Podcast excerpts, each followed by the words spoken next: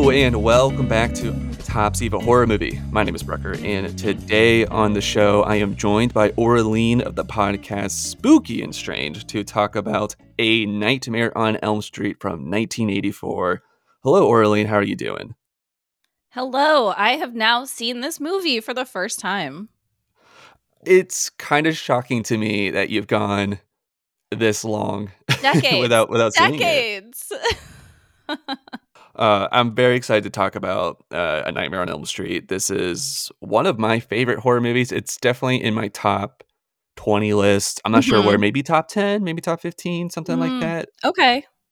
There's just so much about this movie that I think it's great. And I was having so much fun going back to this earlier this week when I rewatched it. My goodness. But so this was your first time watching A Nightmare on Elm Street. What did you think? What were you expecting going in, and how are you on the other side? Okay. Expectations going in were based almost entirely on parodies. So, I mean, it's been parodied in like Rick and Morty and Family Guy and like everything everywhere, right? And so all I was expecting was like a slasher with a crazy guy with a knife hand. Like, that's all I was expecting. It's just like, he's just going to fuck up a bunch of people. Knew kind of about the dream angle, kind of. Oh, okay. So that part was the mystery too. I thought that was like the most widely known thing about this, about the whole dream part of it. I mean, I kind of knew, but I didn't. I don't know. You hear so many little bits and pieces about things. Then you're like, is that this movie? Is that movie? And when you haven't seen it, you don't really have something to attach it to. So you're just like, I don't know. Well, so going into it though, or coming out of it, did those expectations, like, did they meet your expectations, or did they surpass it, or was it low? Where were you at on it? So better than I thought in a lot of ways. The one thing I didn't like was the pacing, but pretty much everything else I was into. Oh, really? The pacing was the issue for you. Okay. Yeah, I didn't love the pacing, but I love Nancy. Damn, she's cool. Nancy's great. I love how much of a, she's into survival. That's one of my favorite quotes. I love that. When she said that, I was like, yes, I already liked you, but now I love you. And then when she goes like home alone in the end, I was like, yes. Mm-hmm. Loved her. Exactly. You just took the words out of my mouth. Because I know Home Alone is one of your favorite movies, and it's like the ending is very Home Alone-esque. I was like, oh, Aurelien's gonna love this part when she just sets all these booby traps. It's great. And Nancy is one of those, Nancy Thompson, she's one of those final girls that fights back, very much like a Sidney Prescott, another Wes Craven final girl. Yes. So if I had to sum this up, this movie, from my view here in 2023, it feels like if the original Halloween and Scream had a baby. It's this movie. Oh, I like that. That's very cool. Yeah, because, I mean, Craven is obviously kind of taking a lot of the tropes from, like, the 70s and, like, 80s slashers of, like, the, it's focusing on teens. Parents aren't necessarily involved. I definitely want to talk about the parents in this movie. Yeah, I liked that aspect. I think Wes Craven is good at teenagers. He is. And I wonder why that is. I mean, his upbringing was very, like, he grew up, like, in a very, like, conservative, like, religious household, and he wasn't really allowed to watch movies. He said he didn't really watch movies until he was in college. So I bet he did a lot of people watching. Yes, I think so. Oh, that's interesting too. A lot of people watching. He observed people and their interactions and their conversations. And maybe like because I love that the comp you brought up with Scream, because I've seen Scream countless times, and then so I saw Scream first before I saw A Nightmare on Elm Street, and watching A Nightmare on Elm Street, I just kept going. Oh, I just like feel so much Scream. Yeah. In this movie, besides like the Johnny Depp, Skeet Ulrich kind of like comp, Johnny Depp crawling through the window, much like how Billy does. Similarities, and not in a copying way, just in like you can tell there are similar themes and like ideas and patterns. I liked it. One of my favorites though that people like to point out on the internet is Johnny Depp, his character's name is Glenn in this movie. He's wearing that football crop top jersey, and Tatum's also wearing that in Scream, nice. A similar one. I do like that. That's fun. Although I definitely, one of my notes is like, young Johnny Depp has nothing on Skeet Ulrich, who is like, so much angstier and like, I can't describe it. So Glenn is definitely more of like the boy next door might be like a little much, but he's definitely more of like the suburban kind of just like white guy, you know, just kind of, he's just kind of like a high school dude, you know, there's not a whole lot of mystery or depth to him. With Skeet Ulrich, just a lot of like brooding darkness kind of mystery with him. Yeah. I feel like Wes Craven like refined that type with Scream. So we're talking about Wes Craven and him capturing teenagers and everything, and the parents being absent. I almost wonder if he kind of likes to talk about, at least like in this and Scream, about like the absentee parents, because like maybe he didn't grow up with that, so like maybe he like wished his parents were a little less involved, or you know, just kind of let him kind of like live a little bit more. I mean, I'm speculating a lot here just from what I've heard about the very religious upbringing that he had. But it's also interesting, like his other movies where like the parents are the protagonists, like in the first one he did, The Last House on the Left, where like the parents are actually very active and engaging in revenge for like the death of their daughter in it, and like are scary people, but you're rooting for them to commit murder and that. But is that like a prequel? It's kind of interesting. It is not a prequel to this, because it sounds like the story that came before Nightmare on Elm Street. That's actually really funny that you point that out. But the parents in this are interesting. Definitely want to have a conversation about that. Before we get too far ahead with everything, you said this was your first time watching it.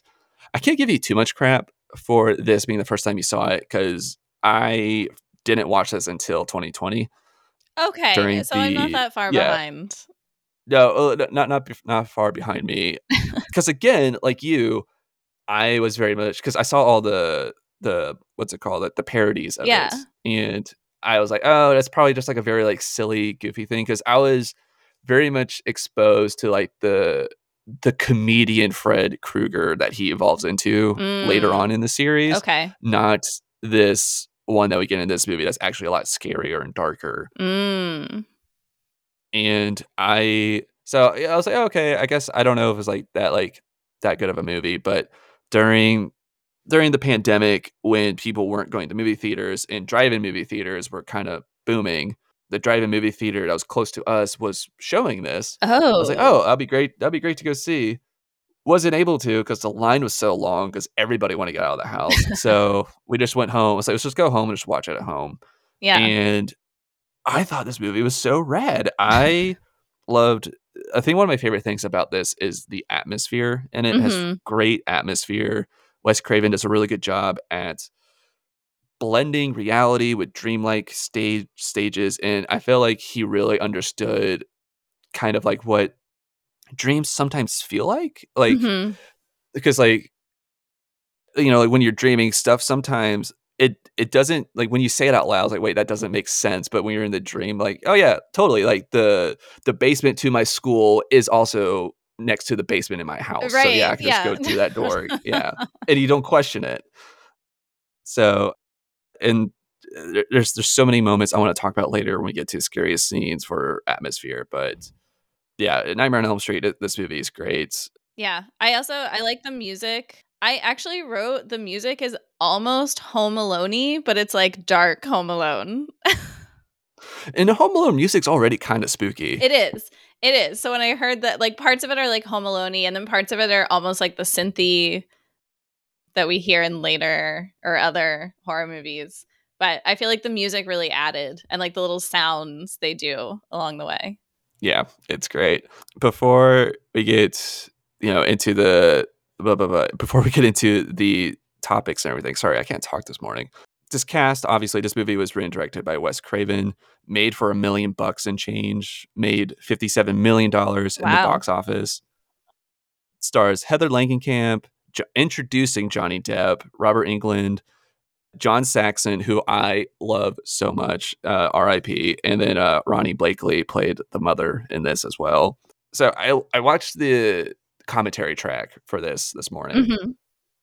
and got some good nuggets from this. And this commentary track was recorded in 2006. So lots of time has passed. And the commentary included Wes Craven, John Saxon, Heather Langenkamp, and their director of photography, Jacques Hatkin, Hatkin. And it was funny listening to them talk about Johnny Depp in this, because they're like, did y'all like think that he would become like a big thing, you know, after this? And we're like, no, not really. But yeah, they all talked about how they enjoyed working with him on this. And it's funny how Johnny Depp got the role, because this movie was filmed in LA, California, and a lot of stuff took place in like Venice, California. And so he said he had a bunch of like surfer dudes kind of up for the role that he was that were auditioning. And oh, nice. Then Johnny Depp kind of randomly auditioned, because one of his band, he was in a band at the time, and one of his bandmates auditioned. And so he asked his daughter and her friends, who do y'all like for this? Like, who do you think is the cutest? Because he wanted to like kind of make sure he got like a cute kid or whatever. Like, y'all like the surfer boys, or y'all like him? And they're all like, Johnny Depp's awesome. Get him in this. And so that's why he got in this, because Wes Craven's daughter thought that he was cute. Okay, I mean, it makes as much sense as any other casting decision. Right. Yeah. But the I love that that first scene or it's one of the first scenes with them. They're staying at Tina's house, and they're like, he's calling his mom, saying that he's staying at his cousin's house by the airport and everything. And they played the tape. They said that that took a lot of takes, because Johnny Depp kept messing up. Like, he couldn't quite operate the boombox well. Yeah. So, and also they talked about how nervous he was, because he had never acted before. So they said that he was just constantly rehearsing with people like all the time. That's cute. It was kind of cute hearing all this. Mm-hmm. That's cool. Yeah. But it sounds like everybody really got along on this. I think one of my favorite anecdotes that Heather Langenkamp said was that her and Ronnie Blakely, who played her mom in this, once they got the roles, for them to bond, to have like the more like mother-daughter thing, they went out shopping for prom dresses after they both got hired for this. That's fun. Yeah, really fun. And then John Saxon's just great. I love him. I feel like he's always a cop in something that I watch him in. He was a cop in Black Christmas, and he's a pretty competent cop in both movies. This one, he's like a good cop, but like not necessarily the best parent in this, which is definitely not. But I just feel like there's so much to get into. Mm-hmm. I guess like before we get into the segments, was there any other like takes or things that you wanted to talk about before we get into the nitty gritty? I mean, one of my biggest takes is that this should be a Rocky Horror style watch along every Halloween. I don't understand why it isn't. Because this is the perfect like yell along, because the number of times I was like, Tina, stop looking for him. What are you doing? Go back inside. Anyway, I think that would be really fun. You say that. It did get a different type of accolade, not quite the Rocky Horror Picture watch along sort of thing. But in 2001, it actually was selected for preservation in the U.S. National Film Registry at the Library of Congress. So this is now in there with like other movies like Frankenstein and Texas Chainsaw Massacre, which is really cool. That is cool. I mean, I want that's fine, but I also want a yell along. I just think that would be so fun. It would be. And there's so many great lines in this too. Like I love how like the teenagers were written. I think one of the best like witty comebacks that we have in this is early on when Rod comes over and is like talking to Tina and them and saying how like he had like a hard on for Tina in the morning or whatever. He had a hard on for her with her name on it. She goes, there's 4 letters in my name. There's not enough room on your joint for 4-letter word, which is just great. Love that.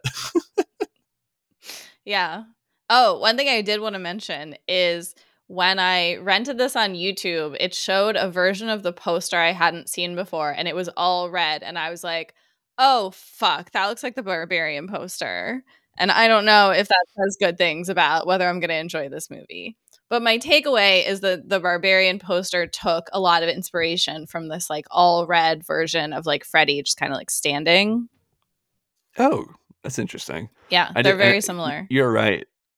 That is very cool. And both having to deal with weird basements and boiler rooms. Yeah, so I was like, where are we going here? You're automatically suspicious. I was. But no one in this movie is as criminally stupid as the characters in Barbarian. So that was nice. The characters in this are actually fairly smart. I mean, you did talk about how like Tina does like randomly stop and stare while she's running. She does. But like she's not overall an idiot about it. Right. Exactly. And speaking of Tina, this movie kind of does that Psycho, Scream, Drew Barrymore thing where like you might think that Tina is the final girl going into it because we're focusing so much on her in the first act. Mm-hmm. But it does like that kind of that bait and switch with Nancy. I think, you know, Wes Craven just likes to surprise us. But yeah I like that. Yeah, mm-hmm. There's a lot of stuff to talk about. Overall, like I said, vibe is great. I would absolutely put this on during a Halloween party or just like get-togethers, trick-or-treating. Like it just has that atmosphere. Oh, 100%. It definitely has that atmosphere. And I did have a question of interpretation for you before we get into the segments. And it kind of didn't like click with me until this watch. And maybe I'm stupid, but what did you think of at the beginning of the movie and at the end of the movie, we get the shot of the little girls all in white playing jump rope, singing the Freddy song. I wasn't quite sure how to interpret them and like what they meant to the movie and just like who those children were. Good question. So I assume those are Freddy's original victims from the neighborhood. And that's why they were like around and just playing. I don't know why like that selection, because it sounded like maybe there were a lot more victims, but yeah, that was my assumption.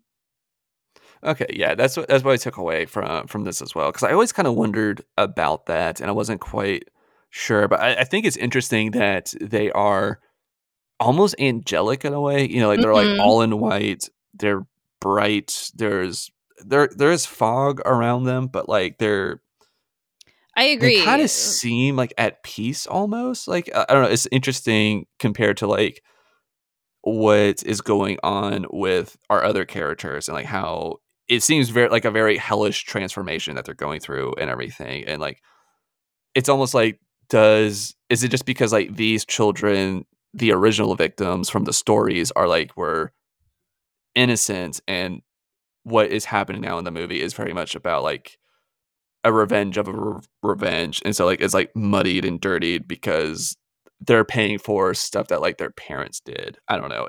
I just found it kind of interesting that like the almost separation of like seeing like these angelic past victims, but like these current victims are not portrayed that way at all. That is interesting. I didn't think of it that way. I would see it more as like they are eternally trapped here as children who were murdered, and they're tied to this neighborhood, and they just like jump rope for eternity, which is pretty dark. Like they're stuck in this. I also was extremely suspicious, as current horror movies have told us to be, of the original story. I kept expecting a twist in the original story that the mom told, because, okay, sure, sometimes murderers get off. But like a notoriously known multiple child killer gets off because of one search warrant, like something doesn't seem right here. So I was also wondering if it was some kind of like vigilante justice gone wrong, and we were going to find out later that was the revenge. Oh, okay. But I also understand that's because that's like the era we're in horror right now, is we're telling those kind of stories. So that's why my brain went there. Right, yeah. They do kind of gloss over it a little too much. You're right. It seems almost too, I don't want to say too simple, but too like, oh, like, that's what happened? Like, right. Like, there wasn't an appeal or like another crime you could get him on. It just seems very much like, yeah, it was cool to get a gang together and burn someone alive. And it's like, right. And not only like getting a gang together, but like the, assuming John Saxon's character was involved in it, like also like the police department getting like involved. It was like a lynch mob. Yes. Oh my God. That's why I was suspicious too, because I was like, what if he's coming after you because like you murdered him brutally and terribly and unfairly? Right. Yeah. And like that maybe, cause I was kind of expecting the twist to be that he was actually innocent.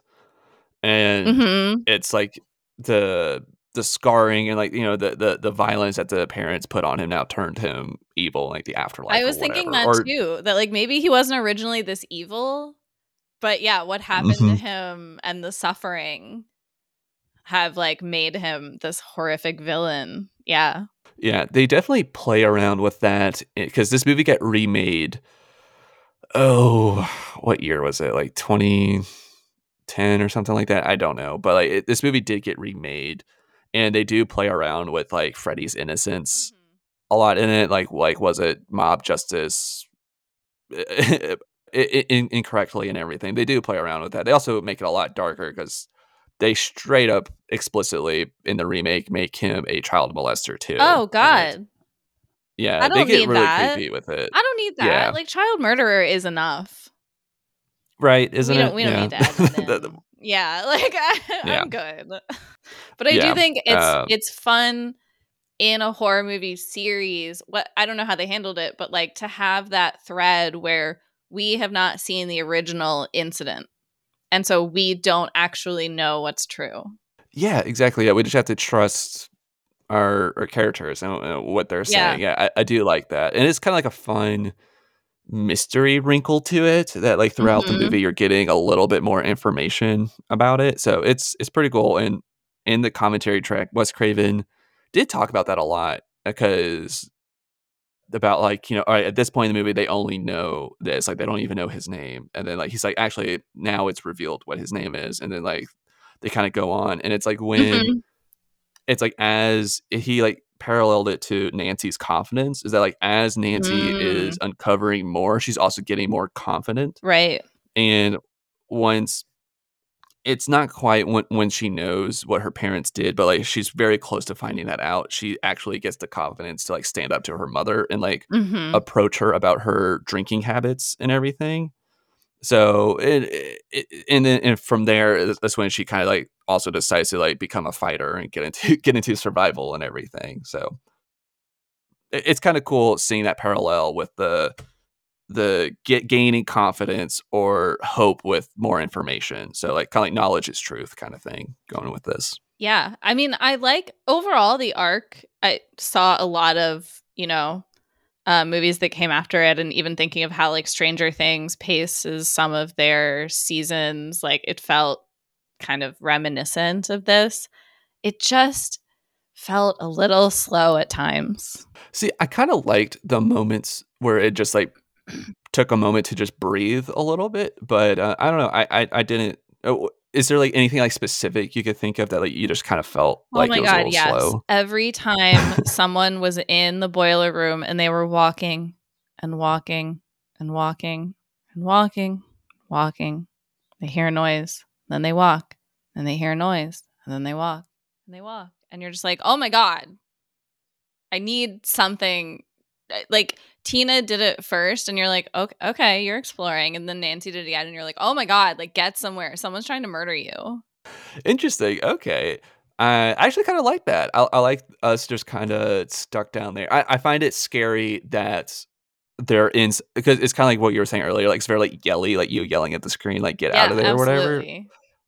And I don't know. I kind of like that, but I do like how when Nancy does it, because you're already primed that like this is a bad place, and that's right. Like where Tina was at once. And I don't know, I just like it because whenever it does turn and like Freddy reveals himself and like the chase actually starts, I like it at least with with Nancy's chase scene because the environment changes. So like, she like turns around, now there's a wall and there wasn't one beforehand. Yeah, I do and like that. She's like, and she's also finding like later in the movie, like she finds like Glenn's like bloody headphones and stuff like that. Like, well, all that's like kind of cool. What like it was so dark that I was like, is that a helmet? Like, what is that?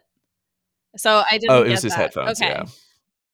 Yeah, I mean, like I said, overall I liked it, but there is an episode of Buffy the Vampire Slayer that does like almost this exact same idea in like a tight 53 minutes or something. And like, that was perfect. Like, for me, at least. I don't mind when horror movies just like have atmosphere. It just felt like, and we're waiting, and we're waiting, and we're waiting. Not that we were just like hanging out. Gotcha. Okay. But I think it's because the movie is like, something is going to happen. Something is going to happen. Something is going to happen. And you're just like, I get it. It's the impatience of you. Yeah. I understand the anticipation. Did not expect this nitpick. That's so funny. That's like my only nitpick of this movie. I did not expect that. That's really funny. They did say on the commentary track, I loved how much of like practical locations or like actual locations that they had in this. Like that was like a real neighborhood. Those were real houses that they filmed in. Oh, nice. For some like close up stuff, you know, it was in a set that they built, but the boiler room was actually in a prison. That's like where they filmed that. Oh God. Extra haunted.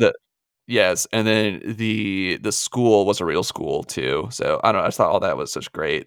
Oh yeah. I mean, I didn't even question any of the settings or anything like that. Like, I just bought in because it all looked like we were running around a real neighborhood. Mm-hmm. Yeah, for sure. Yeah, it was great. I don't know. I just loved all of that. And then when we get to the bathtub scene, I definitely want to talk about how they did that because I thought that was extra cool. Oh, that was cool. That and the bed effects were really cool. Yes. Yeah. Super cool. Well, I feel like that we've kind of gassed this movie up a lot already. You want to move on to the segments? Yeah. Alrighty, let's get into the subgenre categorization of A Nightmare on Elm Street.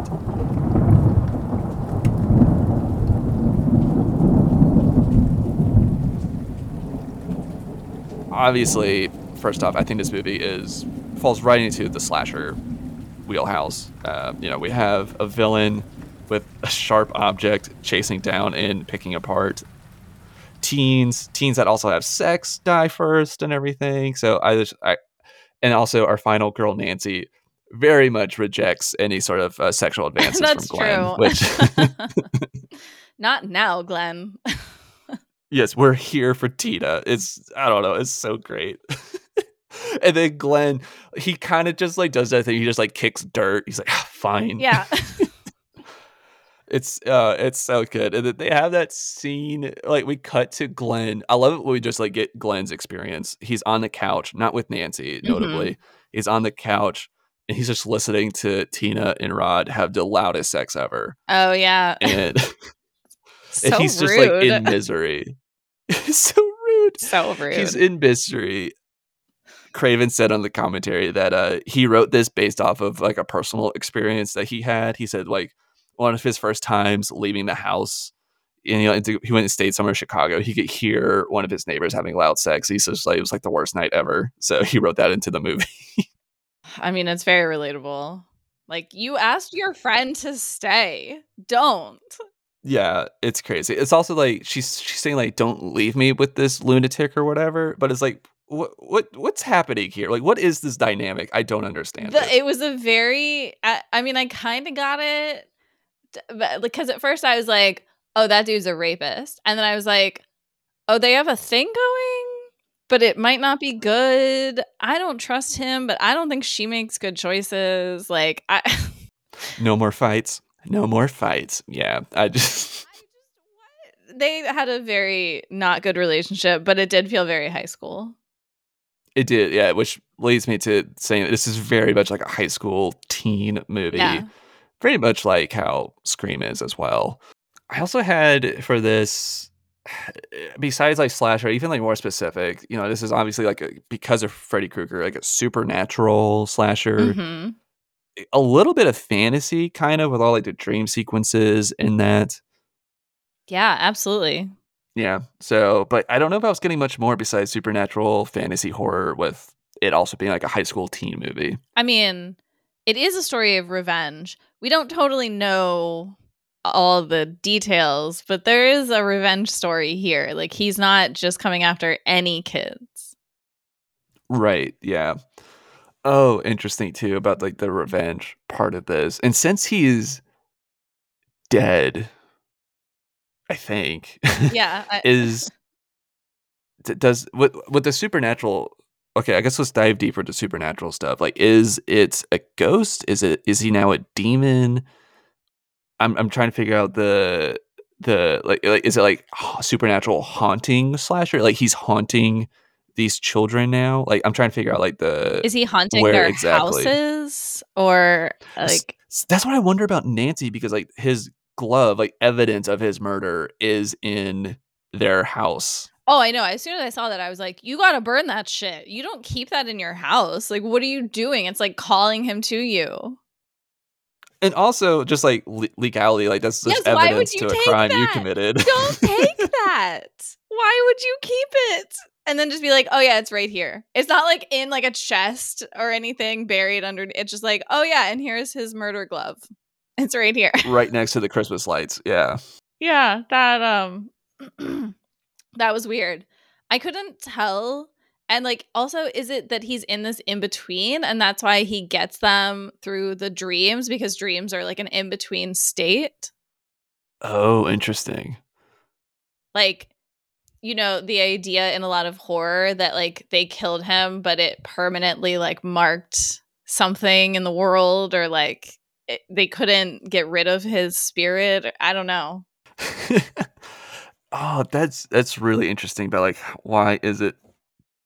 Kind of like, yeah, that in between, like awake and asleep kind of state. Like, it's interesting, like why that's it. I wonder if maybe we dive deeper into the mythos.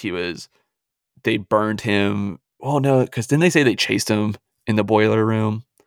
I was going to say like maybe like they got him while he was sleeping, but I don't think that makes sense to the story that they told. It doesn't, but that would actually be really interesting if he was like in a dream state. And then died, mm-hmm. and then, yeah, like haunts this dream state and is able to target people. Yeah. And it's like, it's interesting that it's the title of the movie, A Nightmare on Elm Street. Like, I wonder if, like, did he also just live in the neighborhood, or was he like coming out into the neighborhood? I feel like he had to live in this neighborhood, or like, why would they kill him here? I don't know.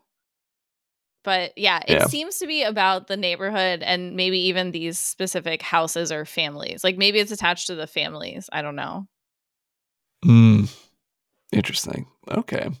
Yeah, it's the whole sleep stuff. It's just cool that that's kind of where the movie took it to, and that like it's not a ghost that is like haunting them, but it's like is this dream demon thing. I love that. I like that. It's very creative. Very creative. I agree. I was going to say, Craven was apparently inspired by a series of articles in newspapers about, I forget what part of the world. It was not in the U.S., but there was these teenagers that were scared to go to sleep because they thought that like there was like this dream demon going after them. And one of them didn't sleep for like 5 to 7 days or something like that. And he like was avoiding like doctors' advice and everything. And like whenever he did finally fall asleep, he did actually die in his sleep. From something. So that's kind of like where he got the inspiration for this. Weird. Yeah. I was going to say it's also interesting because we are so extra vulnerable when we're sleeping that it preys on that like very fundamental fear of just like not being alert and aware, that like when we are at our most vulnerable, someone will come and attack us, which is just like a key deep fear every time we go to sleep. It's very primal, too. Yeah, what we were saying. Yeah, I find that interesting because, like, one of the doctors at one point in there says, like, you have to dream or you'll go crazy. Actually, not true. I don't think everybody dreams, but everybody has to sleep. Right. Yeah. Yeah. Definitely everybody has to sleep. I don't remember. As I've gotten older, when I was a kid, I used to remember my dreams a lot. But, like, as I've been an adult, It's rare that I actually remember a dream now. Oh, I remember. Do you remember your dreams? All the time. Ever since I was a kid, I have these like epic serial story dreams that go for like weeks or months at a time in these like made up settings with made up people and like plots. And then it kind of like rotates around to another made up spot. But sometimes I return to places, like dream places. Is it lucid dreaming that you can do? Or is it just? No, it's just like I'm watching a movie. Oh, interesting. Okay. Like really when cool, I'm dreaming, I'm part of it. But when I think back to it, it's like a movie. Yeah. I don't know. It's rare for me these days to remember a dream. And whenever I do, I normally wake up because like I normally am able to sometimes spot something that is odd or whatever. I'm like, oh, this isn't real. And then like I just wake up. Yeah, I mean, I don't know. When I was in like middle school, I kept a dream diary by my bed, and every morning when I woke up, I would actually try to remember and like write it down right away. And like dreams mean nothing, but at the same time can be like tarot cards of like helping you sort out how you're thinking. When you're like, oh, this must mean this, you're really just like helping yourself think through something. Right. Yeah. Just information processing. Yeah. Sleep is really cool. When I was in grad school, I gave a few talks on sleep and like sleep studies and just like the whole hypothesis, because like in the realm of science, we still don't know the purpose of sleep. Mm-hmm. There's a few hypotheses. I think they're all kind of correct to an extent. Like there's not like one reason to sleep, but and it's cool just because like it's an evolutionary thing. Like all like things from like C. elegans, which are microscopic worms, like them all the way up to like, you know, like multicellular complex beings like mammals sleep, but it doesn't make sense to just be knocked out for 8 to 12 hours and at a time when you're vulnerable. Right. Yeah. It's so interesting. I was listening to, do you listen to Pete Holmes, the comedian? No. He's really funny. He has this really funny bit about sleep. He goes, if I were to try to explain sleep to an alien, I don't think I could. He's just like, so I eat an apple to gain energy. Like, okay, that makes sense. But then I also do nothing for 8 hours every day to gain energy. And like, what? Because yeah, no matter how much food I eat and gain energy, I still have to be knocked out for 8 to 10 hours. It's true. I resent it so much, but like, well, I've always been really envious of those people who only need 3 hours and they're fully functional brains, because that's just not me. I can't. Like, actually, one of my notes was the scene where Johnny Depp's parents are like, she's a lunatic. It would mean more if she had actually been behaving as if she hadn't slept for 7 days. Because she would be a fucking lunatic, and she's being pretty normal. Yeah. I think that's the one nitpick I do have about this movie, is that you don't get the sleep depreciation or exhaustion from the characters. Yeah. I mean, like she has like a strip of white hair just to show how stressed she is. And she says like, oh my God, I look so old. I look like I'm 20. I know. I loved that. But I do question, we've kind of gone off the rails from subgenre categorization, but like I do, no, it's fine. I do kind of question Glenn. Like, is he also going through, like the end of the movie, he's kind of sleep deprived. Like he's trying to stay awake and everything, but like, it's never really confirmed with me if he's like also experiencing this Freddy chasing him in his dreams. Like, unless I'm just like unless I'm like missing a line that he said or something like that. But I never quite got that he was also experiencing the same stuff that Nancy was. Yeah, I agree. Maybe it's just not to the same scale, because they all kind of mentioned like, oh, this guy, but it seems like Tina and Nancy were the targets. And then, or like maybe even the ones he wanted to scare more. I don't know. Yeah, possibly. Because like Rod even talked about him having dreams about him as well, but he didn't seem as freaked out. Right. I don't know. It's just interesting that Glenn, I think maybe Glenn is, maybe they leave it ambiguous with Glenn because for like part of the movie, there's like the adults are kind of thinking that Nancy's just crazy. So like maybe the movie's trying to like play off that thing. Like, is she just crazy, or like is there something going on? And like Glenn isn't necessarily like a sounding board for what's happening either. That's true. I loved when he fell asleep and she went, "Glenn, you bastard." It's so great. I love that line delivered. "You bastard." And then like a beat later, she also hits him and calls him, "You shit." She's like. But then she relies on him again. And I'm like, Nancy. Oh. Well, she has no one else. All her other friends are dead. And she only has Glenn, and the adults aren't believing her. Yeah. So getting to that, I think we talked about this with Scream at some point where we were like, are these kids popular, or are they just like a weird clique? I don't think these kids are popular. I think they're just a clique, a weird for sure. clique. Yeah, which is honestly more relatable. So totally. I'm here for it. Yeah, it's just that's why there aren't like 10 more kids they can turn to, and the whole football team comes out to help. Like, yes, that, and Nancy also like embarrasses the shit out of herself when she screams awake in her English class. Okay, but like that shit happens. It happens, but just light myself on fire. That like if in high school that would embarrass me so much. 2 days after your best friend was like brutally murdered, you're fine. And and I loved how like her parents talk about this too. Like you shouldn't go to school today. Like you really need to take a mental health day. It just happened. Why are you going to school? And then when you get to school, no acknowledgement. The teacher's just like, okay, Shakespeare, as we planned. Right. Yeah. Also wonder if like the teachers even know. Like, I don't know. Because like, oh, she's just sick. I mean, they would have to know, but like, yeah, it's so. I mean, I guess maybe it's also trying to be like, these were the 80s. Nobody really cared about your well-being. Right. And like, got it. Because even her mom, who like cares. Actually, going back to subgenre, one thing I did want to talk about was the like.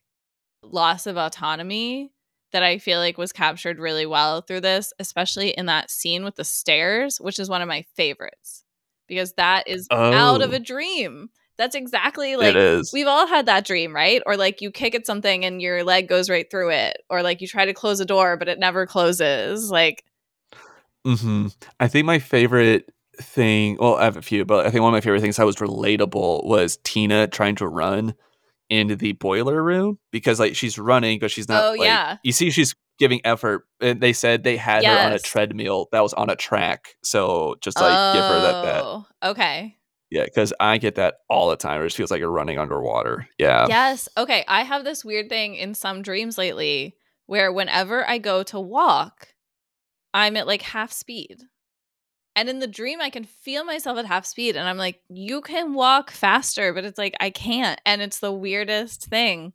And so it felt very much like, oh my God, that's so real. That like, you can't control anything. Yeah, you can't. So this is a great segue to get to the fear analysis. So you want to go ahead and get into the types of fears that this movie's playing off of?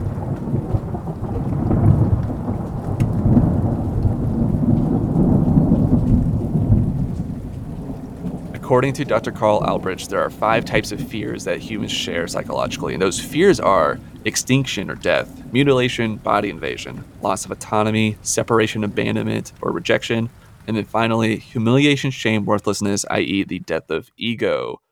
So, Aurelien, you were just talking about the loss of autonomy. Yes, I felt that you were getting in this so strongly throughout this movie from beginning to end, and it's in different ways. It's like we were just talking about with the scenes where you can't do the thing you're trying to do. But then it's also, I just felt so much stress at the end when Nancy is like screaming for her dad and no one is coming. And she's like running around the house and screaming and no one is coming to help. It's so good. You're right about like the loss of autonomy sort of thing with like the physicality of it. I never thought about it that way. That's a really cool way to think about that. But I kind of interpreted that as abandonment, as in like there's so much like parental abandonment in this movie with these characters. Like Nancy's parents are going through their own thing. Like they're kind of going through this divorce separation thing. Her mom is just hiding in booze and her dad's hiding in work. And I also can't tell if like their split is like coming from the crime that they committed together, and that just like kind of like struck their relationship to the core, or like just other differences between them. I mean, maybe the mom was part of the gang, but maybe the dad wasn't. Oh, and he had this whole dilemma of like, do I turn my wife in and everything? That would be a huge splinter in a relationship. Oh, that would. Oh, because she does specifically say mommy killed him. Yeah. So it kind of made me wonder, like, maybe he found out or she told him and he was like, I can't be a part of this. Oh, I love that read, actually. I think that makes a lot more sense. Right? It kind of makes sense how they relate to each other in the movie. It does, absolutely. They're just, I love, you can just tell from the first scene, just like, wow, they are so divorced. Like, they never explicitly say it, but just from the first scene, just like, yep, I get it. Yeah. John Saxon is living possibly in his office or somewhere else, but he's definitely not living at home. And there's also like this, Craven talked about it on the commentary track, but how throughout the movie, there's like these moments where like, Nancy's so much wishing for her parents to just be a unit. Not like she wants to be married, but like helping her with what she's going through, because like there's moments where her dad's giving his perspective and the mom takes her to the sleep clinic, and like she kind of gives this look like she wishes that her dad would come to the sleep clinic with her too. Yeah. I mean, that's a pretty intense thing. I do applaud the mother in this for, as overall bad as she was, actually trying to do some things. Yeah, that's a good point. You know, her actually trying to get her to see a sleep specialist, which I love the idea of them walking to a clinic. Like, oh yeah, we fit her in right now. Let's go ahead. Let's get that baby to sleep. That was really we can do funny. That right now. No need to schedule this stuff. Also, these cost several $1,000s. No big deal. We'll just get her booked right in there. Just hop in. And you can smoke. And you can smoke in the clinic. Not only can you 80s. Smoke, you will sit here next to the technician all night and just read her brainwaves like a movie. Okay. Yeah, it's great. But I do want to circle back to that scene when we get to the fear, like the actual like scariest scenes in this movie. But yeah, so I definitely had abandonment, and not just like Nancy's parents, but like Glenn's parents perhaps seemed the most involved out of all of them, and like maybe that's why we didn't see a whole lot of signs of Freddy messing with him. Possibly. I wonder if that's like an interesting read that the movie's giving about parental involvement in like their kids' lives, and like how much it does or doesn't mess them up. They're not that involved. Well, they're just like around at least. Well, they're more involved than the other parents, and like they're the only ones that like check in, because he's the one that's having to convince his parents he's actually at where he said he was. That's like a very like, I remember like when I was like in high school and stuff, that was like a thing that was like rare if parents did do that, and that meant that like, oh, you had strict parents because like they're actually checking and calling the house to see if you're there and stuff. Oh, I guess I had strict parents then, because I always had to check in. So I think that that's one read of it, but then like Tina's parents, like her mom is there, but like in the credits, that's not her dad, that's her mom's boyfriend. Mm. And they're just gone. They go out of town. I mean, that's always a sign in a horror movie that something is going to go wrong. Does your mom have a boyfriend? Lots of broken homes. And then also like Rod's parents, I was expecting, they do kind of focus on a couple at the funeral scene, but like, I assume that was his parents. I assume now, but yeah, there wasn't like this big like grieving scene or process that we saw with them or anything. I don't know. I just found it odd that like a lot of these characters, like parents, are just kind of missing and absent. Also, the priest giving the eulogy or sermon or whatever, kind of being a dick about it. I agree. Just say nice things. Yeah, he's like saying like, well, you know, this is the kind of life that he led. So live by the sword, die by the sword. Also, was he not a child, like a literal child at most 17, 18? Like, what is going on? Yeah, no, that was fucked up. I mean, it was 1984. Like, I wonder how much of this is like, we don't mourn the delinquent kids. True. Yeah. I guess like with that, it's also like abandonment from the church maybe in this. That's true. So outside of abandonment, I was also getting the mutilation part was interesting in this, especially with Tina, and I love the effects of how you don't see the blades, but you just see the cuts happening. It's so good. Yeah, but and I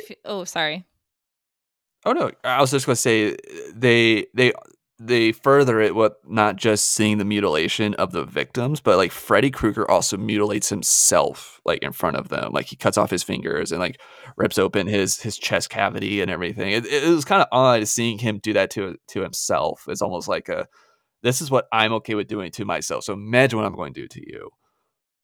Yeah, that's a good point. I hated those parts. I mean, very much like self-mutilation, but also then it gets to like the self-harm and like Freddy's not okay. Anyway, like there's we could do a whole like therapy session Freddy Krueger. Therapy session Freddy Krueger. That's funny. I'm just saying like he's not okay. I agree about like the mutilation, and one thing I think is interesting, calling back to your comment earlier about the like angelic figures, I think it's really interesting that we just see like cuts in a white nightgown. Like I think that is very interesting, like virginal innocence kind of framing, and also that's a good point. I like that. Reminiscent a little bit of like Red Riding Hood. Oh, very cool. Right? If we think about like the wolf and like claws and tearing them apart, preying on innocent girls. And them trying to get to like their parental authority figures too for safety, but they're lost in the woods. Doesn't always happen. They're lost in the woods. Anyway, that's good. That's a good comp. I like that. Thanks. That's my like literary thematic tie-in to the fear.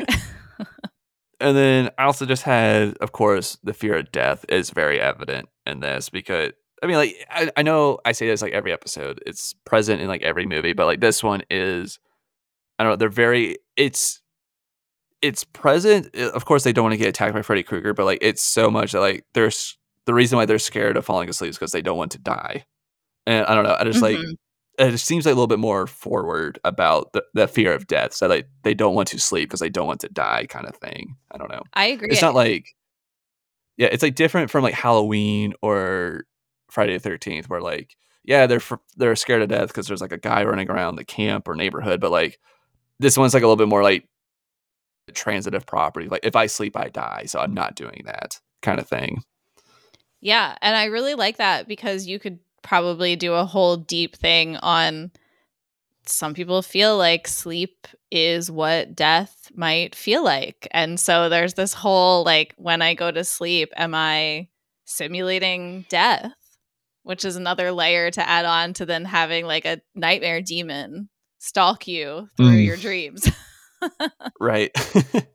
Is this hell? Is there anything about, I know we've talked a lot about the parental abandonment in this, but is there anything about the fear of parents in this, and that like, because like you made a good point about how her mom does try to help her, like at least like get her to experts. Like, is there like kind of that fear of like, you just trying to do your best, but like you just ultimately for whatever reason can't help your kid? Yeah, I feel like it's very much like poltergeist vibes in that respect where like the parents do everything they can, but like you're just up against this supernatural thing, haunting, demon, like force, whatever it is. And like you just can't win. But yeah, to your point, I think it's very much the theme of like even when parents try, they rarely understand their kids and what their kids are actually dealing with. And obviously we see like Nancy is not helping. I swear to God, if I had a teenager and she was casually screaming this much, I wouldn't just be like, okay, honey, get some sleep. I'd be like, you need to stop screaming all the time or you need to tell me what's going on. Right. Yeah. Casually screaming. Love that phrase. Yeah, because then her mom comes in and is like, what's going on? And she's like, I'm fine, Mom. And it's like, no, you're not. You were just screaming bloody murder in the bathroom. Your mom had to find a key to like break in, and you're just like, I'm fine. Okay, good night. Like, I think there's probably also a fear there from the parental side of like not being able to help because they won't let you in. Oh, it's kind of like the same side of that coin where like Nancy maybe just feels like she can't share this, or like she can't like connect or relate with her mom on this, so she's just hiding it. But her mom wants to figure out what's going on. Yeah. Even though ultimately she doesn't believe that Freddy Krueger's after her, but yeah, she wants to at least understand what's going on. Yeah, it's how I feel often in Stranger Things, where I'm like, yeah, most of these parents would not understand, but Winona Ryder is trying to help you all. Right? Yeah. So I think all that's interesting. And like, besides like the therapy stuff or the sleep therapy stuff, her mom does like put bars on the windows and doors and stuff, which is like, I mean, overreaction. That's an all day, but that's an all day thing. Look, they live in a neighborhood where there was just a child murderer that they gang vigilante murdered. So like, it's not the safest neighborhood. Apparently not. Yeah. What was that, Max, 10 years ago? Like, I kind of get it. Like, why didn't you have bars on the windows before? HOAs, man. That's why. But oh, also on the mother thing, the one thing I kept getting notes of was the mom from Carrie. Like, very similar, kind of like overbearing, not as like hateful as the mom in Carrie, but just in that similar way of like controlling, overbearing, trying to protect from the world in ways that like aren't helpful. Okay, that's good. I like that. That was definitely before. It wasn't Carrie in the 70s. Yes. I actually have no idea when Carrie came out. That I'm revealing. I couldn't tell you when in time Carrie came out. I feel like I've hit on everything. I didn't get like a humiliation or shame kind of fear from this. Actually, surprisingly, with the backstory, there was no element of like shaming the child murderer. Oh, interesting. Right? Yeah. Isn't that kind of odd? I would have expected the opposite. I would have expected the mom being like, yeah, this is what we did. We committed murder. Right. I thought she was don't feel great about it. Away her shame, but it didn't really seem like that. I don't think she has shame. She just wants to like forget it. Yeah. You know, I expect a little more shame. Yeah. a little bit more shame with the murders. You know, just when you like get a gang together and like casually like lynch a child murderer, like you've got some feelings. Yeah. And just, I love that she just has like vodka hidden throughout the house. Like she has like the linen closet and stuff. It's very real to alcoholics. Like, maybe it wasn't even the child murderer thing. Maybe she was just an alcoholic and this really like accelerated. Like, who knows? I do love the lack of explaining everything in this movie. Oh, yeah. Yeah, I think that's one of my favorite things. It leaves a lot to the imagination for the audience to fill in the gaps. I like that a lot. Mm-hmm. It's good writing. So do you want to move on to this? What we found to be some of the scariest scenes and aspects from this movie? Yes.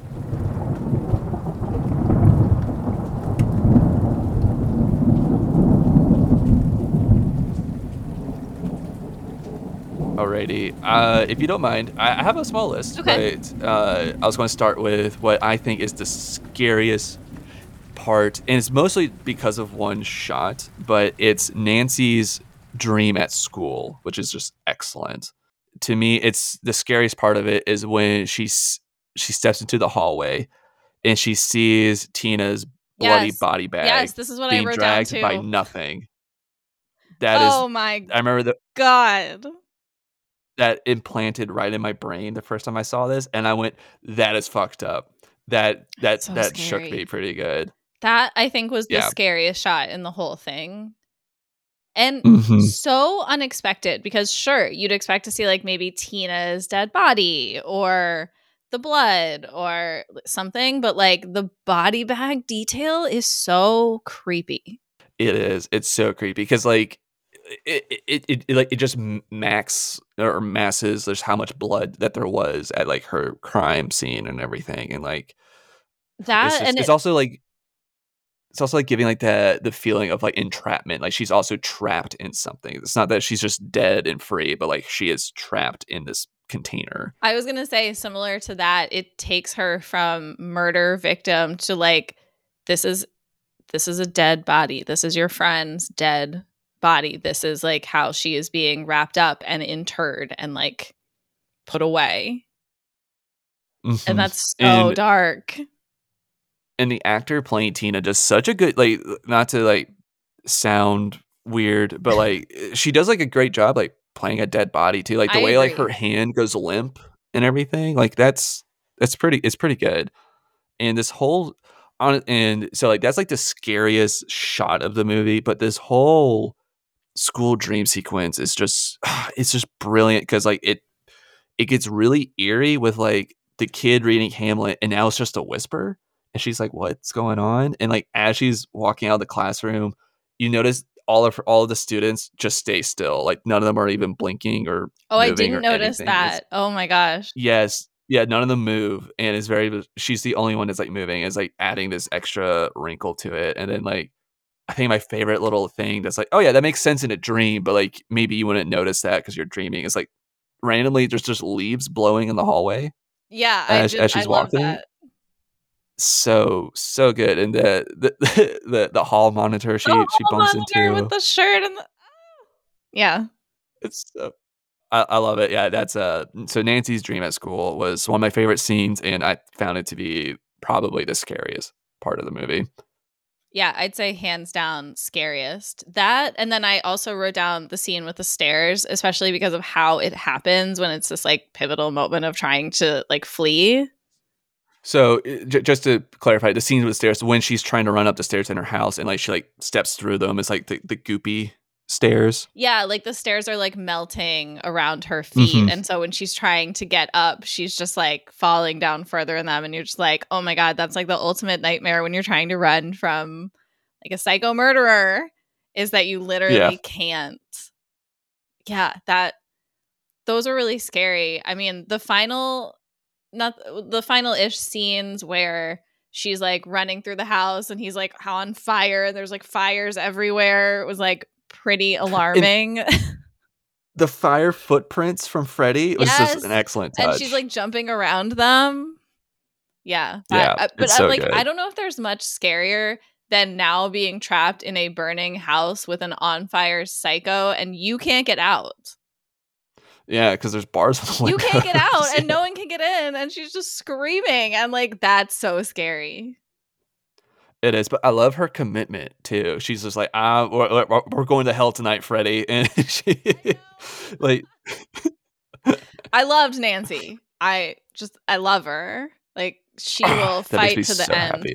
Oh my God, is that why is Stranger Things Nancy an homage? Because Stranger Things Nancy is also pretty cool. Yes, and she's also the one. Have you seen like those memes for like every season? She's like wielding a gun at like the climax. She just gets more and more badass. Yes. Yeah, I totally see it now because this Nancy is so cool and just like determined, and she's like, "Well, I'm gonna figure it out." Mm-hmm. Yeah, it's so good. I'm glad you brought that up. I did not have that on my list, but that one is really good because like you said, it leaves a lot to the imagination of like. They got really creative of showing where Freddy has been and where he might be, but you don't know where he's at. Yeah. Like Scream. Like Scream. So good.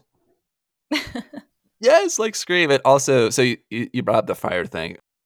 The stunt person that does the fire stunt where like Freddy is on fire, that's the stunt man that played Ghostface in Scream. So, oh my God, what a wild job. Right. Yes. Wild. I had a couple more scenes I wanted to talk through. One of them, and we go back and forth yet more. Mm-hmm. I wanted to, right up there with Nancy's dream at school is Tina's death. Mm. Specifically, like once we're back in the bedroom and now we're in Rod's POV. So he doesn't see Freddy, but he just sees her being ripped apart and like her bloody and like rolling around the ceiling, and it looks demonic. I just love how like the practical effects that they did on this. You know, they just like stapled and nailed everything down to that room and just had the room rotating with the actors. Oh my gosh. In it. And that's cool. Yeah. So and it looks great, and it's terrifying too because you know, it's the opening kill of the movie. Mm-hmm. And Craven said he was told by like a lot of people, they said that's when they noped out of the movie. They said, nope, that's too scary. Really? Yeah. But it's so good. And it's because like you feel as helpless as Rod does in that moment. You're like, mm-hmm. what the fuck do you even do? Like you see what's happening, but like you can't comprehend what the fuck is going on.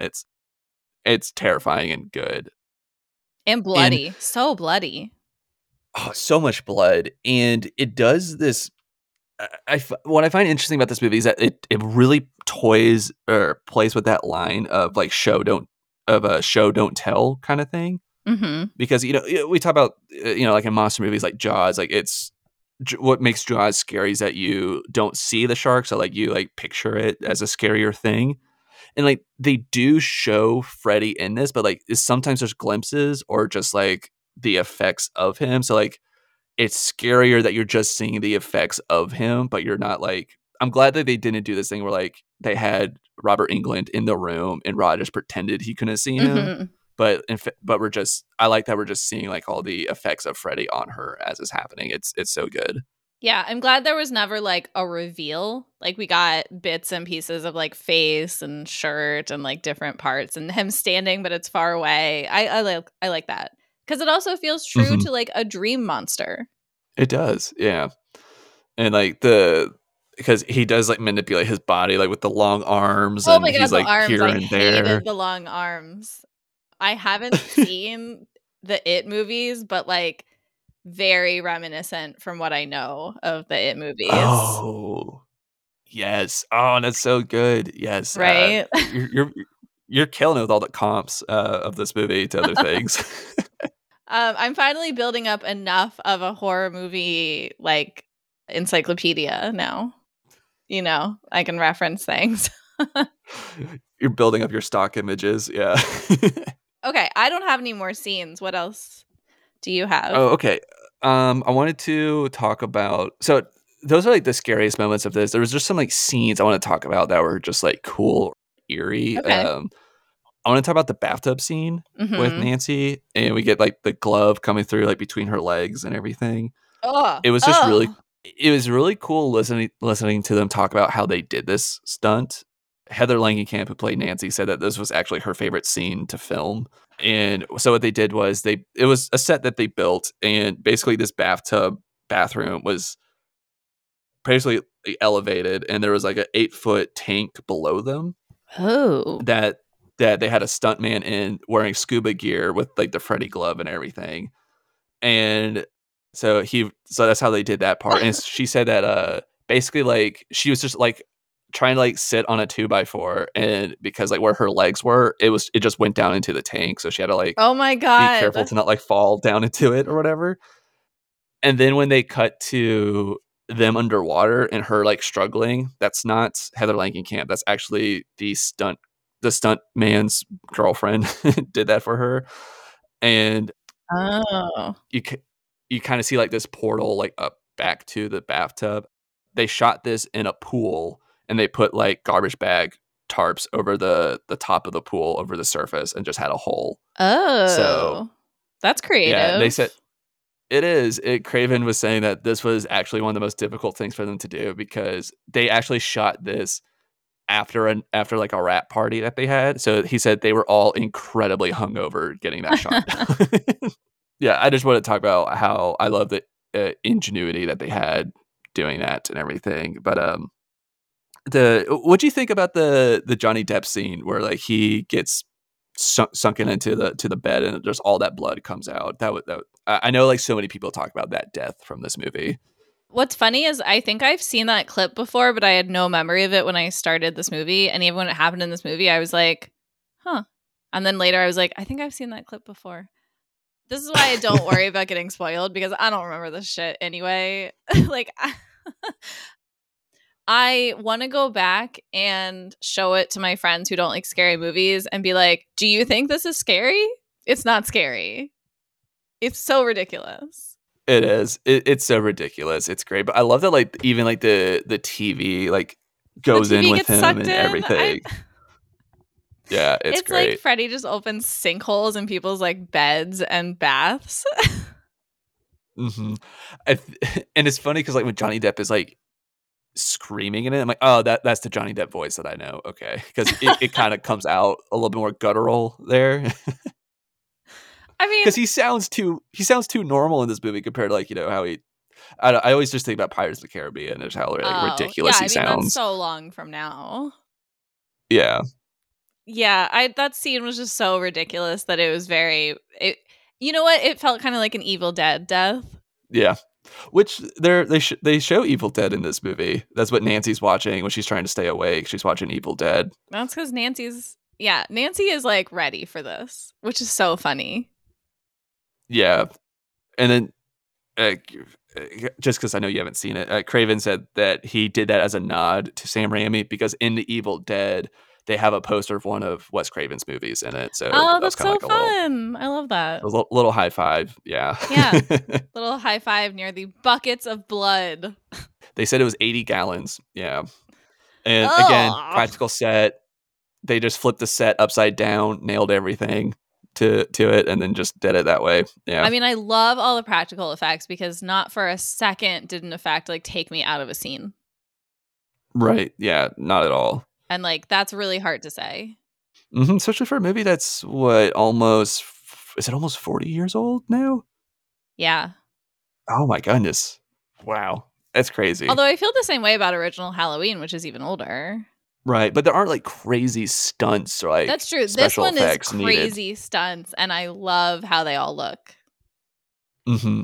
Yeah, it's so excellent. Everybody on this. And again, this only had a budget of like $1 million and change. Like it's crazy. Like they did so much with so little. Mm-hmm. I love it. And like you said, like the arms that like, really freaked you out. Yeah.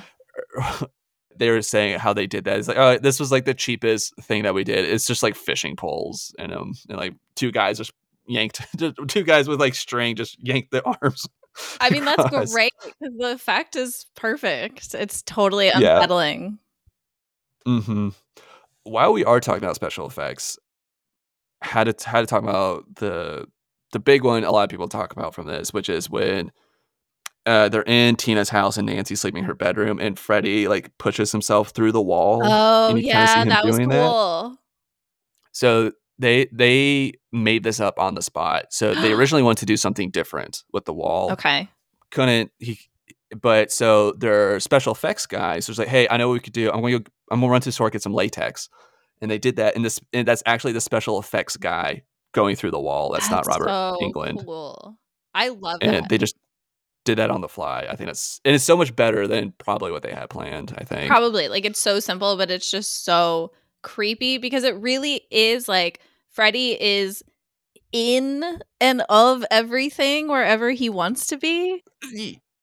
It's so good. He's there, he's in your bed, sinking you in. Yeah. You could jump through mirrors. Oh my God. I do. I really like that. Yeah. Yeah. Super good. I feel like I just go on and on about the different effects and scenes in this. There's just so many to pick from. But yeah, so that's what I had on my list. Definitely the scariest, the dream sequence at school, and then Tina's death shortly followed by that. And the stairs. The stair. It's so relatable. I feel like I've seen that exactly in my dreams running from someone before. They said that to do that effect, it was like a mixture of pancake batter and oatmeal was what they used for that. Ew. Honestly, genius. Like it all works. It's so good. Yeah, overall, really liked it. The only thing I thought was off was the pacing, where occasionally like my attention would lag and I'd be like, what's on my phone? Which I don't usually do, which is why I make a note of it here. Interesting. Okay. Hey, it's totally fair. Would you like to move on to the message of the movie? Sure.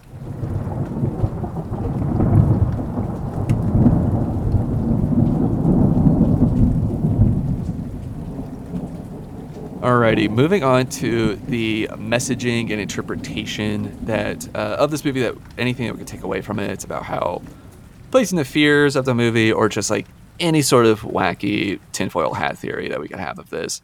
I feel that we've kind of said a lot, too, about our reads on certain things, because this is like one of those movies where it doesn't explicitly spell things out for you, which I really like.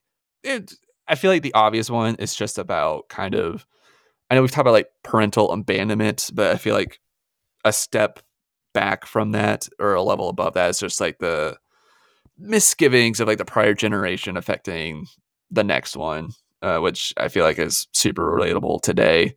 But things from like the prior generations past coming to haunt the new one, and Craven talked a lot about that in the commentary track and everything. But was there any other messages or interpretations that you were walking away with this movie? I mean, I think big picture, like, don't engage in mob justice because that person may become like a dream demon that hunts your children. So, definitely. Just don't do that. I think that's it. It's in every parental book. No mob justice, because I don't think they explicitly write hunting. It down. I don't think they write it down. So we're going to explicitly say it here. Someone get me the book and we will prove it if it's in there or not. We'll write a different kind of baby book. It's like the pros. I'm just like, it's like mob justice for dummies, pros and cons. Yeah.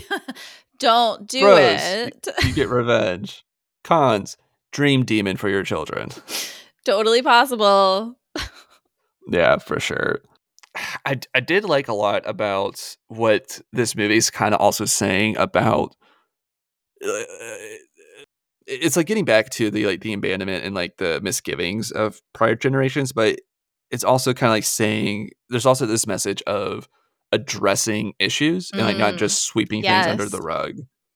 And Wes Craven gave like a really, because he wrote this movie, so he had like this whole like vision of what he wanted for this, and his explanation in the commentary was so good about how much of being asleep and awake are like metaphors for avoiding problems, and that if we are asleep or just sweeping issues under the rug, that's when it will come back to bite us. But if we are awake, that's when we survive. It's by addressing things, much like how Nancy is. That's how she is surviving, by staying awake and facing things head on. And she and her parents, who just want to sweep it under the rug, just want her to go to sleep and not think about it. Yeah. So I really like that metaphor. And they're convinced, or at least her mom is convinced, she solved the problem. There's no problem. What are you talking about? There's literally no problem. And Nancy's like, there's still a problem. People are dying. And Aram is like, you just need some rest. Yeah, for sure. Pivoting a little bit, because I do want to talk about our interpretations of the ending of the movie. Okay.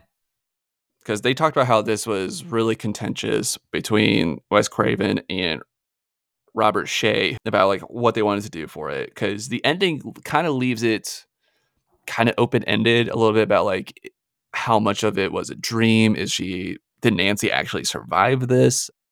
Oh, I felt pretty clear. Yeah? Yeah. I want to hear your take. My last note was literally, they're all dead, right?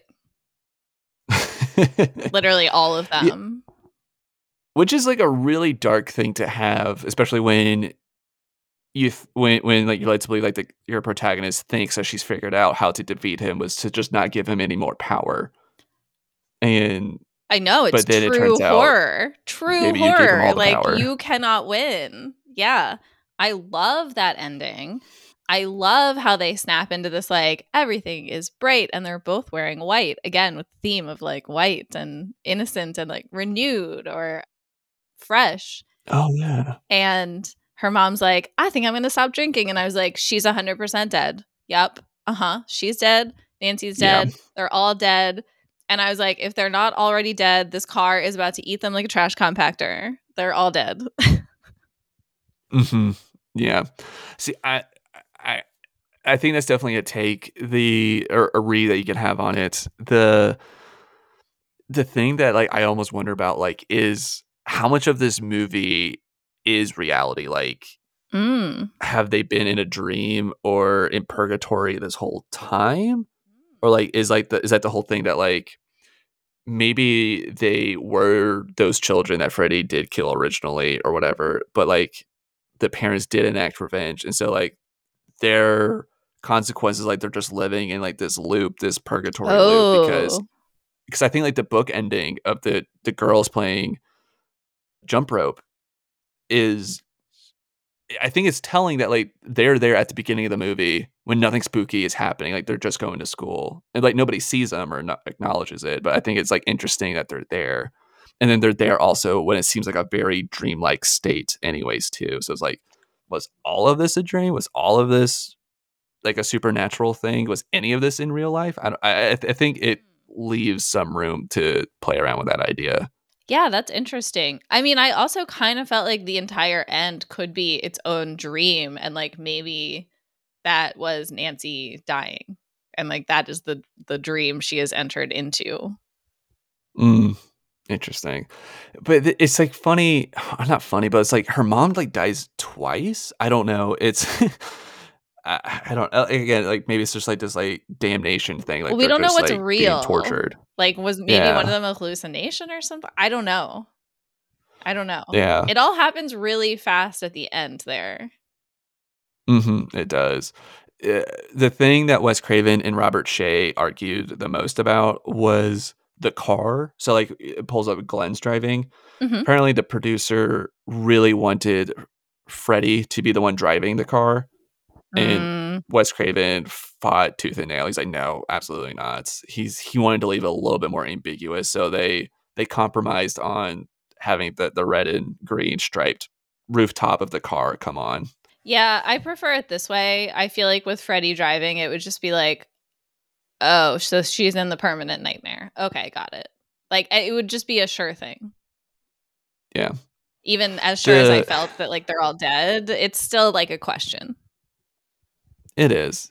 So it's, I don't know. I like that it leaves room for interpretation. And I like both of our reads that we had on that. It does seriously make me question how much of this movie was real. Like, was any of it real? I mean, like, yeah, I think that's a great question. Real, but, like, I love did it that. Happen? Yeah, I like it. And like how much of it was like Nancy hallucinating or Tina hallucinating? Yeah. Right. Yeah. How much was it just them being crazy? Because I almost feel like the whole third act of the movie feels like a dream. Because like when she comes home and her mom barred up the windows in an afternoon by herself. And yeah, great then her point. Mom and her mom's also being so fucking weird about like, come to the basement with me, Nancy. Yeah, what and, like, was I'm that? Going to show you this murder weapon. And like all of that felt like a dream. Like I had a hard time feeling this. And also like when she's screaming for help and nobody's coming, like how you talked about earlier, that does feel like a dream where like people aren't That's like responding true. How they should be. I felt so off with that final scene where she's screaming and even the lieutenant is like, yeah, it's fine. And like none of the people in the yard even look around and you're like, why isn't everyone running over here? Yeah, it's that cop is such an asshole too. I know. And I love how she even calls him, "Get my dad, you assholes!" I love it. Yeah, it's a good question of like, what was that real? What is real in this movie? Mm-hmm. Yeah, I love movies that allow you to just let you fill in the gaps. Yeah, I love movies that are like, what is reality? Was this real? What was actually experienced? What can we trust? And it's like fun. I wonder what it would be like to like go into the movie with those different lenses of going, okay, this time I'm going to believe that all of it is a dream. And like just try to like pick like evidence supporting that. I think it's kind of fun to do that. That'd be interesting. Yeah, I like that. So do you want to move on to the Cabin in the Woods trinket segment before we wrap things up? Sure. All right. Moving on to our final segment, the Cabin in the Woods trinket segment. What is a good movie prop or item from A Nightmare on Elm Street from 1984 that you put in the basement of the cabin in the woods to summon Freddy Krueger? For this, I like to do fun props. I try to not be super obvious. So, like, of course, people might say like Freddy's hat or his glove hand or whatever. I feel like it's a little too obvious. But for me, this is like a moment of unintentional comedy that I found in this. But I want to put down the extra coffee pot that or coffee maker that Nancy's hiding under her bed. Oh, that's really good. Away. Yeah, I like that. Yeah, so the extra coffee maker is what I'm putting down there. Okay. I'm going to say the alarm clock.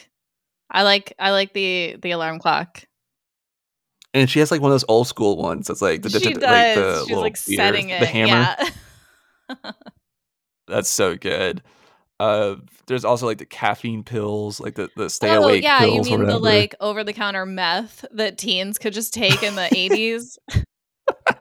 Over the counter meth. That's what it was. It was some kind of amphetamine. Like, oh my God. I also want to put down that survival book that Nancy had. Yes, about like explosives and IEDs. Yeah, so good.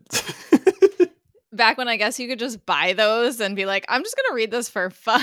For the record, I would be an awful person with like the light bulb grenade thing that she does, because I would in 10 seconds forget. It's so dangerous. Just flip on the switch. It's so dangerous. I wouldn't try that one. I don't. That's not my jam. No, not at all. But yeah, I'm trying to think. Maybe one of like the bottles of vodka that her mom is just hiding everywhere. Have them hidden in the basement. That's kind of funny. I mean, Johnny Depp's tiny T-shirt. Oh, yes, the crop top. That's good. You're like, is that for a haunted doll? No, that's for a boy. It's for a boy. Maybe Rod's leather jacket. Nice, yeah. It's a good one. Mm-hmm. And then I also really like, maybe just like Glenn's, kind of like what Nancy finds them later, maybe like Glenn's headphones that like even have his like name on them. Oh, yeah, that's really good and creepy. Because what happens when you plug them in? What do you hear? You hear the Freddy song. Oh! 1, 2, Freddy's coming for you. Yeah. Yeah, that's pretty scary. Yeah, so I think that's what I have for my trinkets in the cabin in the woods. Yep, that's all I've got. Awesome. Well, this has been an awesome conversation. I've been dying to do A Nightmare on Elm Street for a long time. So thank you for finally watching this. And I'm glad that you enjoyed it, honestly. Nancy, I think it's like a really cool final girl. I love the atmosphere of this movie and everything. And surprisingly, it's not like a huge body count in this movie. It's really not. It's lower than I thought. Yeah. So, well, thank you, Aurelien, for watching this and discussing it with me. I had so much fun doing this. Thank you, everybody, for listening. I want to shout out to patrons Jasher, Tiffany, and James. You guys are awesome. And I'm trying to think what else. Be sure to follow us on Twitter and Instagram at Brucker Horror, and also TikTok at Brucker Horror. Aurelien, where can people find you? They can find me at Spooky Aurelien on Twitter and Instagram. And I just joined Letterboxd at Aurelien.